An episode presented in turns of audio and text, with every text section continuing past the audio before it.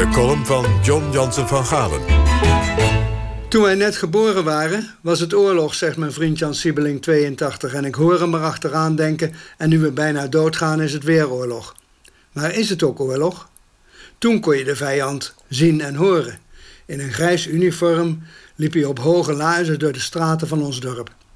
S'avonds klonk zijn gezang steeds luider en steeds valser uit een villa in de buurt. En toen wisten we zeker dat de verlossing nabij was.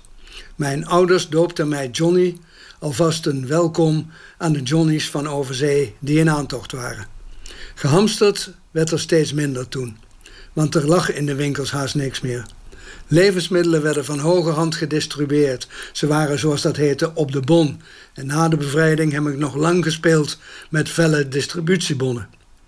Om in de hongerwinter in leven te blijven, moest je bij boeren aankloppen. Ik heb hier het dagboekje waarin mijn tante Minnie beschrijft hoe ze in de winter van 45 samen met haar schoonzus, mijn moeder, Dien, erop uittrekt om voedsel op de kop te tikken. We hebben het lang kunnen uitzingen, maar nu is alles toch op, schrijft ze. Er liggen zelfs mensen dood langs de weg die dagen niks gegeten hebben en die de boer op wilden om wat eten te halen. Hun doel is Geesteren, een dorp in de Achterhoek. Daar is mijn vader tijdens de mobilisatie van 1939, namelijk om de grens te bewaken, ingekwartierd geweest bij Café Baan. Hij heeft daar vooral leren biljarten en zijn verblijf schiep een band voor het leven met de familiebaan.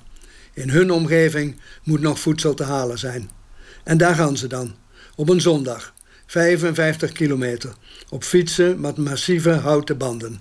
Het viel niet mee met fietsen, schrijft mijn tante, want er lag een aardig beetje sneeuw. Maar bij de boeren viel het wel mee. Hier 10 pond rogge, daar 10 pond tarwe, bij weer een ander wat havermout. Op dinsdag willen ze de terugtocht aanvaarden. Maar dan is s'nachts een dik pak nieuwe sneeuw gevallen. Ze gaan toch op weg. Ze zijn al een dag langer weggebleven dan de bedoeling was.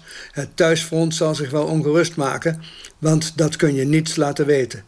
Telefoon is er namelijk alleen voor de bezetter. De banden lopen in de sneeuw van de wielen af. Ze moeten op de kale velgen verder, almaar slippend, vaak lopend, de zware fiets aan de hand. Het veer blijkt uit de vaart genomen te zijn, een omweg van een kilometer of acht. Daar komen een paar vrouwen aan.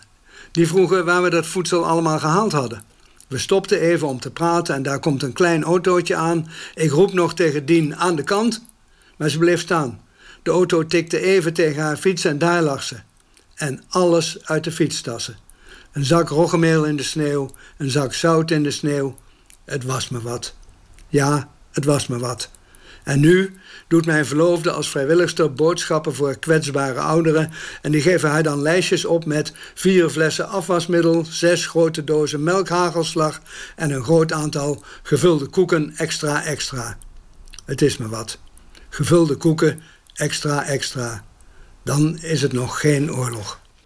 Ja, dat was John Jansen van Galen, veilig vanuit zijn huis in Amsterdam Noord.